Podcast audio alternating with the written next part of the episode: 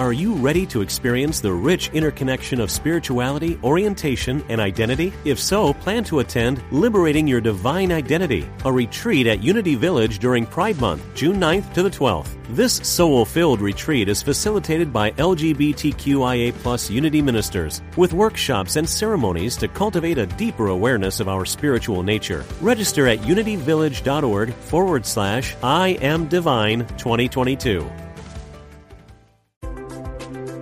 All are welcome. We're glad you found us. Unity Online Radio, the voice of an awakening world. Saludos y bendiciones. Sean todos bienvenidos a nuestro programa de viaje con Rebana. Hoy estamos en edición especial, pues el programa va a durar una hora y no solamente lo estamos transmitiendo por Univisión Radio Puerto Rico, sino también a través de la Euforia, aplicación Euforia y en nuestras redes, en Facebook Rebana Quintana, YouTube Rebana Quintana. Así que gracias por estar aquí. Yo soy la reverenda Ana Quintana Rebana, ministro de Unity Unity es un sendero positivo para la vida espiritual que busca apoyar a todo aquel que esté listo a vivir una vida más significativa, saludable y próspera. Y hoy me encuentro con una personita que yo quiero mucho, mucho, mucho eh, su nombre es Yares García. Hola Yares. Hola Ana, gracias, gracias, gracias. Bueno, primero que nada quiero agradecerte por la invitación a, esta plataforma y bueno, saludar también a todas las personas que nos están viendo a través de la cámara. Gracias por esta gran oportunidad y pues por dejarnos entrar en su corazón. Y gracias a ti también, Ana. No, gracias a ti por decir sí. Uh, hoy Ustedes saben eh, si es la primera vez que te conectas o es la una de muchas. Nosotros estamos eh, en lo que hemos llamado este verano el verano de abundancia. Una, eh, la filosofía de Unity enfatiza mucho en nuestra capacidad de vivir vidas en abundancia y de hecho de todas las áreas del ministerio o, dentro de la filosofía con la que yo más conecto personalmente es con la idea de abundancia, porque yo como Jesús creo fielmente en que, como él decía, vine para que tengan vida y la tengan en la abundancia, que ese es nuestro derecho divino. No importa las condiciones o situaciones en la vida a las que hemos estado expuestos. Y la razón por la cual yo invité a Yaret hoy es porque para mí ella ejemplifica lo que un ser humano es capaz de superar cuando se decide, cuando se conecta, cuando confía y cuando persevera y eso es Yaret García. Les voy a decir un poquito eh, en semblanza de ella para entonces, Yaret, que yo, una de las cosas que te voy a pedir, que yo sé que tú lo has compartido tantas veces, pero que lo hagas una vez más con nuestro público después que lea la semblanza, para que nos hables de Tú ahora llevas muchos años en los Estados Unidos, eres original de México, pero ¿cómo fue todo el proceso esencial de vida que te trajo a este mundo y nos a este, este mundo americano. Y no solamente de que hicieras eso que muchos han hecho salir de México para entrar a los Estados Unidos pero cómo tú has brillado y has logrado tantas cosas. Voy a hablar un poquito de esta eh, semblanza que me enviaste. Claro eh, pues Yares es originaria de Pachuca, Hidalgo, que radica en el estado eh, y ahora mismo está en el estado de North Carolina por los últimos 15 años. Ella se ha dedicado a producir distintos eventos en Nueva York, New Jersey, Georgia y obviamente aquí. Eh, ella, em, con sus años de experiencia, ha dedicado su vida a impulsar a cientos de personas en el área de liderazgo, venta y desarrollo personal. Ella se considera una, o sea, es una conferencista internacional, empresaria, coach de vida, CEO de Taller de Emprendedores, productora de eventos, ingeniero en audio e iluminación. Y la frase que la distingue, distingue, una mujer no es preciosa por el marco de su cuerpo, sino por la arquitectura de su alma. Ella es considerada como la conferencista de mayor influencia en el campo en el, de habla hispana en el estado de North Carolina. ¡Wow! Está brillando. Gracias, Ana. dentro de que te desarrollaste con una niñez que no dabía mucha luz. Háblanos un poquito así, abre tu corazón y cuéntanos de ti, Yares. Claro que sí, Ana. Bueno, uh, primero que nada yo quiero decirles que mi historia es una historia que yo considero que mi ser divino me lo ha puesto para poder llegar y para poder tocar los corazones de cientos de personas. Y créeme que el día de hoy te la comparto desde mi corazón y desde, desde la humildad. Así que bueno, vamos a comenzar, Ana. Eh, yo nací en el estado de Hidalgo en el 90, 1990. Nací en una familia disfuncional. Soy la cuarta hija de cinco hermanos.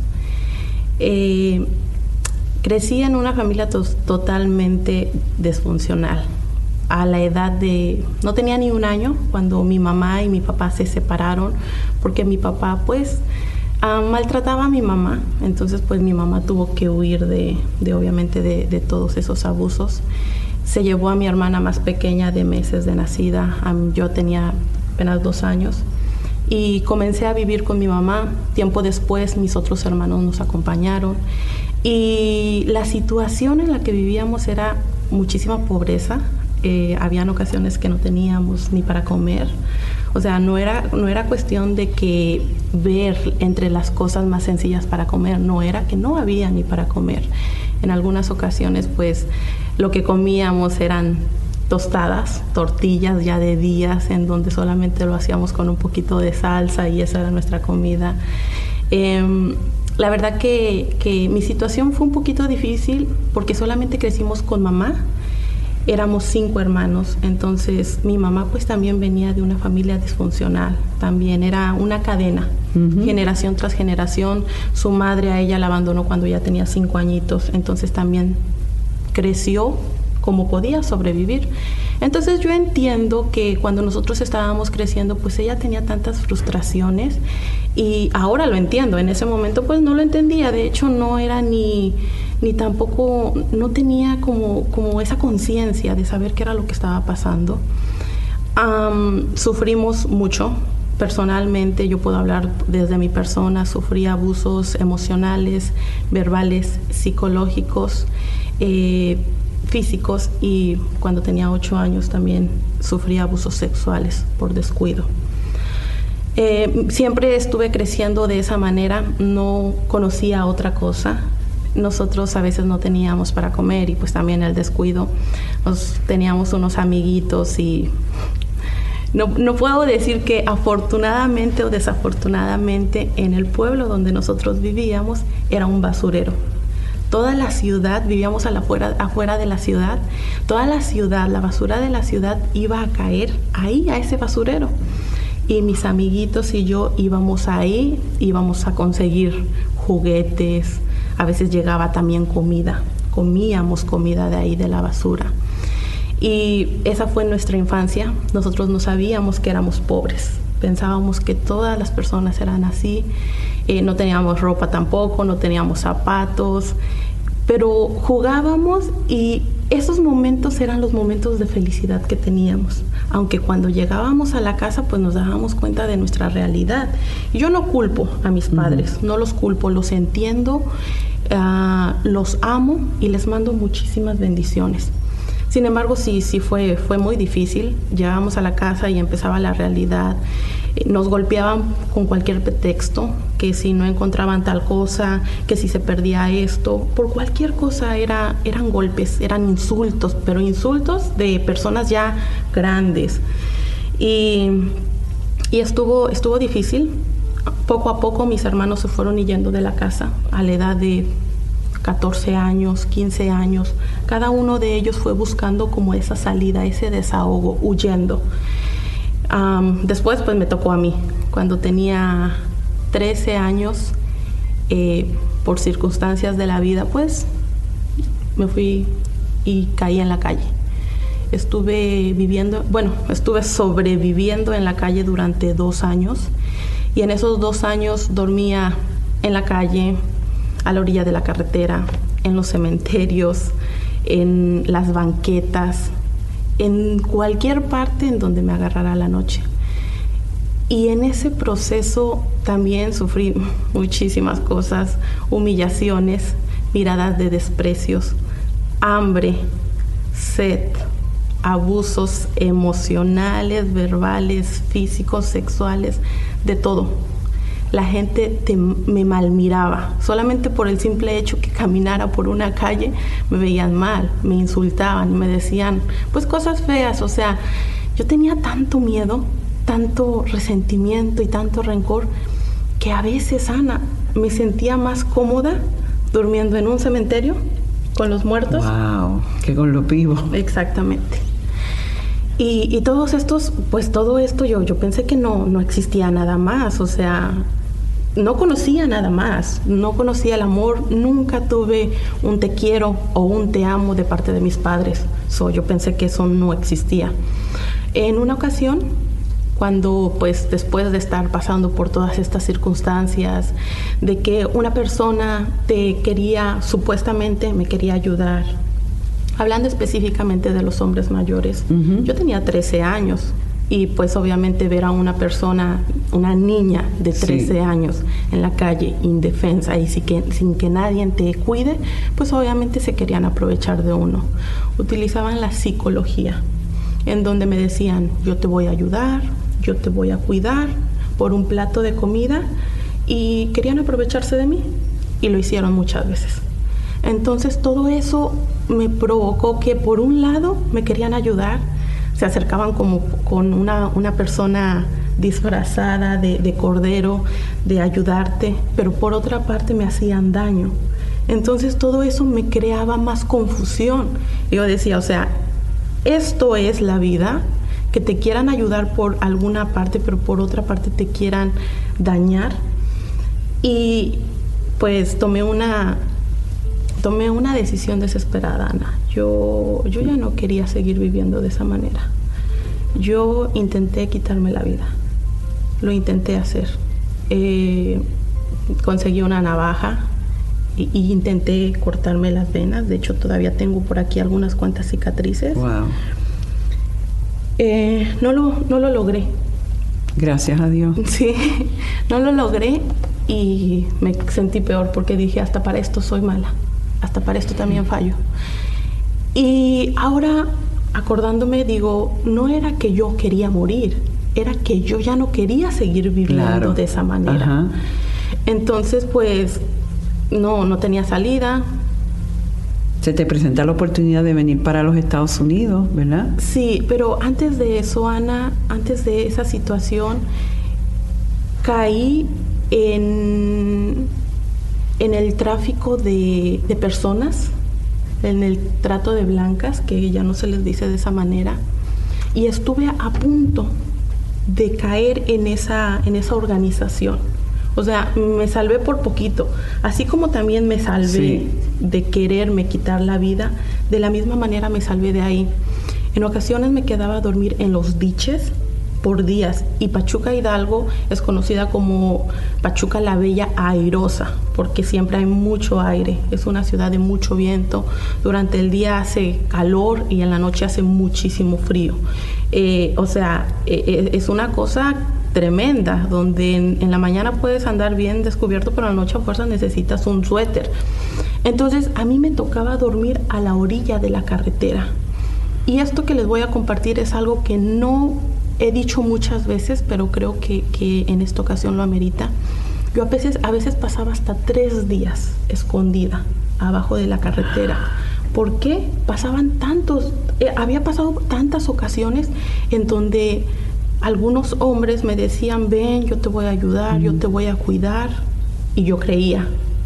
Porque Siempre había una disposición de creer porque estaba la necesidad tú de, de recibir ayuda. Siempre. Yo accedía y cuando yo accedí a irme con esta persona voluntariamente, ocurrían cosas terribles, cosas muy feas. Y, y, entonces pasaba el tiempo y era lo mismo. Entonces al final yo decía, no, yo ya no quiero hacer esto, yo ya no puedo seguir con esto. Pero llegaban esos momentos, Ana, en donde yo ya no aguantaba ni el hambre ni el frío, que conscientemente tenía que acceder a esas situaciones con tal de tener una comida. O sea, ya al final de cuentas, ya tu mente ya no piensa, ya solamente piensa en sobrevivencia. Sobrevivir, sobrevivir, qué es lo que tengo que hacer, qué es lo que puedo hacer. Y pues bueno, así pasé durante dos años de mi vida. Wow. Y en ese momento, en esos momentos yo sabía dentro de mí que eso no era la vida, que yo había nacido para algo más, pero no sabía qué. Eso tú lo sabías en el sí. Había algo mayor que te estaba sosteniendo y guiando. Te lo juro que sí. Adentro de mí Adentro de mí había algo que, que, me decía, hay algo diferente y siempre soñaba, siempre. Yo no sé ni por qué soñaba porque no había nada en mi, en mi en ambiente. Tu ambiente que te decía sueña. Nada, nada, pero yo sabía dentro que había algo más. Y, y comencé a seguir sobreviviendo. Después, dos años después, me llega la gran oportunidad de emigrar para Estados Unidos y se me prometió el sueño americano. Vas a poder estudiar, porque yo siempre había querido estudiar. A mí me sacaron de la escuela en la secundaria, cuando iba en segundo. Aquí en Estados Unidos puede ser el nivel 7 de la Miro School. Yo no tengo estudios, solamente llegué hasta eso y me sacaron a mitad de año. So, prácticamente nada más tengo hasta el número 6 terminado. Eh, y, yo siempre había, había querido estudiar, ese era mi sueño. Cuando yo estaba chiquita yo jugaba a querer ser secretaria de grande, tener mi oficina, contestar. El, en esos momentos salía, acababa de salir el teléfono celular, yo quería tener mi teléfono celular y siempre así como que me quería ser como una ejecutiva, una empresaria, alguien importante. Pero las circunstancias pues obviamente no, no, no se Pero ese sueño estaba ahí. Ese sueño siempre estuvo ahí, Ana, siempre. Eh, conforme cuando me dijeron, ok, vas a viajar para los Estados Unidos y, y al sueño americano, vas a poder estudiar, que era lo que yo siempre había querido, vas a poder trabajar, vas a poder tener tu propia casa, ya no vas a vivir en la calle. Imagínate. Y no vas a volver a pasar hambre, frío y nadie más te va a volver a dañar. Y yo pues en ese momento pensé que me había sacado la lotería. Yo decía, Dios mío, ¿es en serio? Yo no lo puedo creer porque esto es lo que yo quiero, esto es lo que estoy buscando. Tú sabes que yo lo único que necesito es una oportunidad, solamente una oportunidad quiero que me des. Yo no estaba pidiendo que me dieran muchas oportunidades o que viniera alguien y que me ayudara o que alguien se hiciera cargo de mí. No, yo quería una oportunidad para salir de donde estaba. Y pues bueno, se hicieron los tratos, me mandaron a traer familiares eh, y también de allá me mandaron familiares, como que se pusieron de acuerdo allá y acá para agarrarme a mí y traerme para acá. Me trajeron y pues yo estaba feliz, Ana. Digo, por fin voy a poder cumplir mi sueño de poder estudiar, voy a aprender inglés, voy a ir al sueño que te promete tantas oportunidades y voy a ser feliz, por fin. Y en mi sueño siempre era, esta, era poder ayudar a una de mis hermanas, con la cual yo siempre estuve muy unida con ella, que ella fue una de las razones por las cuales yo sobreviví tantas cosas en la calle. Para protegerla a ella. Exactamente. Eh, llego aquí a Estados Unidos, llegué un jueves y el día viernes entré a mi cruda realidad. El día viernes acababa de cumplir 15 años me llevaron a trabajar a un, a un lugar, eh, un restaurante, pero no era un restaurante, era un nightclub. Para, pues obviamente para personas adultas, en donde pues las chicas ahí en esos lugares tenían que tomar, tenían que bailar y tenían que estar conversando con, con hombres adultos. Eh, a mí me metieron a trabajar ahí. Yo tenía 15 años, o sea, a mí no me dieron la, la opción de que quieres trabajar en esto, quieres trabajar en el otro, no, me llevaron directamente ahí. Eh, pues obviamente pues no, yo no, no sabía, ¿verdad? 15 años, acababa de cumplir 15 años. A, a, esa edad las niñas de 15 años están eh, están estudiando, tienen a sus padres, los cuidan, están haciendo alguna actividad y yo no, yo tenía que trabajar y estar aguantando a estos hombres tomados que a veces querían propasarse. Muchas cosas. Me pusieron también a bailar. Y, no te digo que a bailar con una persona, no, me pusieron a bailar enfrente de todo el público con poquita ropa. Y todo eso era dinero que yo generaba, pero ese dinero no era para mí. Así como yo llegaba, así como entregaban el cheque, no me lo entregaban a mí. Nada, nada, nada, solamente un techo. Se lo entregaban a la persona que me trajo para acá y esa persona administraba ese dinero. Yo no veía un dólar cuando yo llegué, yo solamente sabía que tenía que trabajar porque supuestamente tenían que pagar los gastos de mi viaje para, para acá, para Estados Unidos. Y así pasó durante mucho tiempo. No me dieron opción a saber qué era lo que yo quería hacer. Después caí en cuenta que todo esto era tráfico humano. Y me dijeron, eh, todo eso fue un tráfico humano porque mira, como una persona que está en México indefensa, sin nadie que la ayude y que la cuide, es un blanco perfecto para llevarla a otro lugar donde no conoce y para ponerlas a hacer ese tipo de trabajo.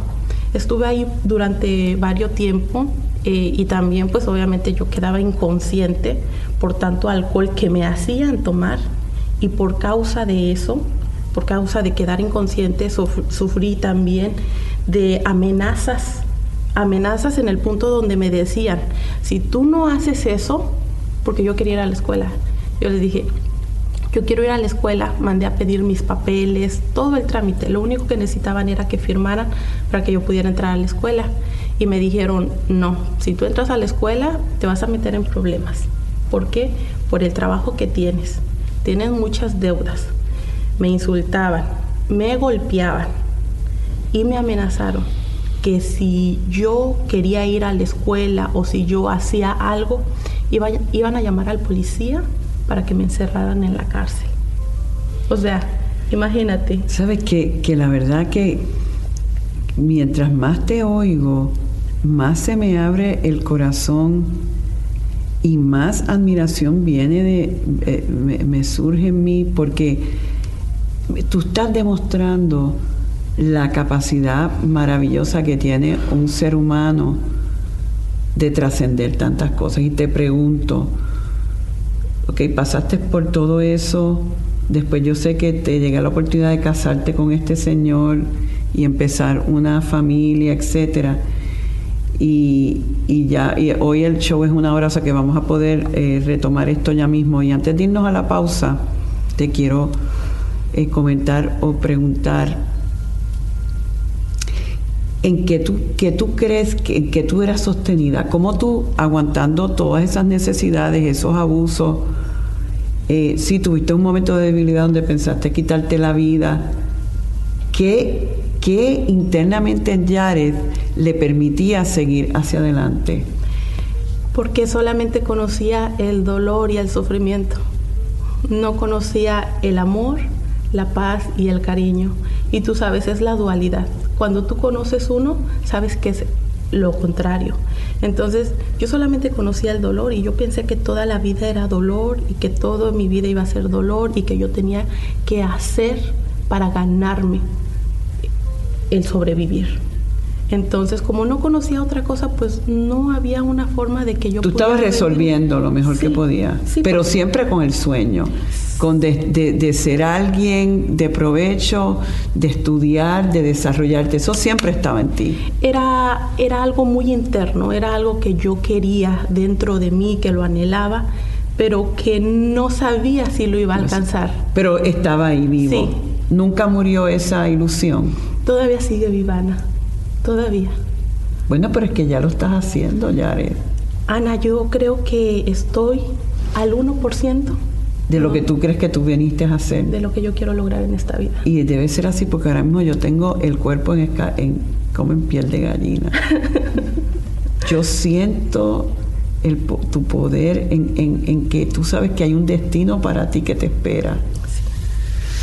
Sí. Wow, yo creo que ustedes tienen que estar así. Y, ahora entonces, eh, como vamos a tomar una pausa eh, para regresar, yo eh, cuando, cuando retomemos el tema, me gustaría que entonces nos hablaras de cómo la vida te fue cambiando, te convertiste en madre, en empresaria, cómo ese cambio se dio. Claro que sí. Así que nos vamos ahora en pausa y cuando regresemos eh, aquí en De Viaje con Rebana retomaremos este diálogo poderoso e impactante con Yares García. Después de terminar esta primera sesión de nuestro programa de hoy, me di cuenta que quizás un inhala y exhala sería algo que todos pudiéramos disfrutar.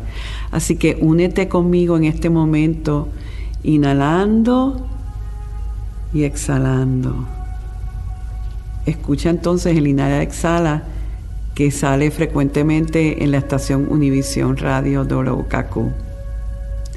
Inhala, exhala, confía, todo está bien.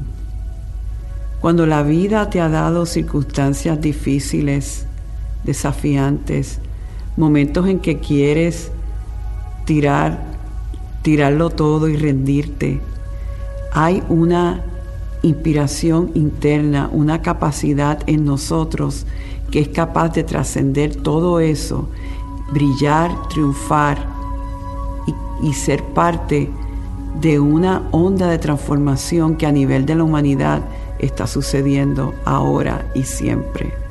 Así que confía. Hagamos una vez más. Inhala, exhala, confía. Todo está bien. Thanks for listening. This is Unity Online Radio, the voice of an awakening world.